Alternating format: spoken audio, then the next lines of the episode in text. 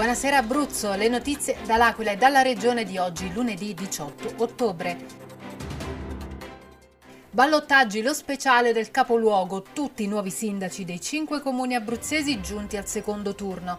A Sulmona vince Di Piero che stacca Gerosolimo, 70% per il candidato di centrosinistra, 30% per l'ex consigliere e assessore regionale. Francesco Menna si riconferma sindaco a Vasto, secondo mandato per lui come fu per il suo maestro politico Luciano Lapenna.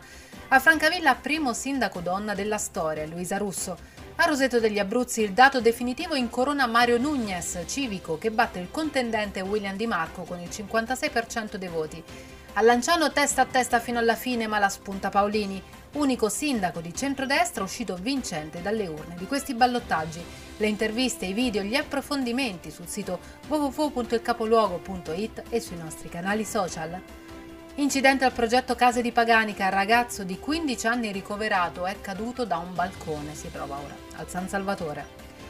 Col center IMSS il comune dell'Aquila incontra il presidente Tridico, impegno bipartisan per salvare i lavoratori a Roma, una delegazione del comune dell'Aquila per discutere la questione del call center e chiedere la salvaguardia di decine di posti di lavoro. Altra riunione della Commissione Garanzia e Controllo sulla realizzazione dei sottoservizi aziende e gestori confermano le preoccupazioni, le interviste. Nuove assunzioni per Tua. La società di trasporto della Regione Abruzzo assume tutti i dettagli in una conferenza stampa che si terrà domani e che il capoluogo chiaramente seguirà per voi. Uno sguardo al meteo con le previsioni di Meteo Aquilano. Martedì giornata stabile e mite, temperature minime stazionarie, massime in aumento.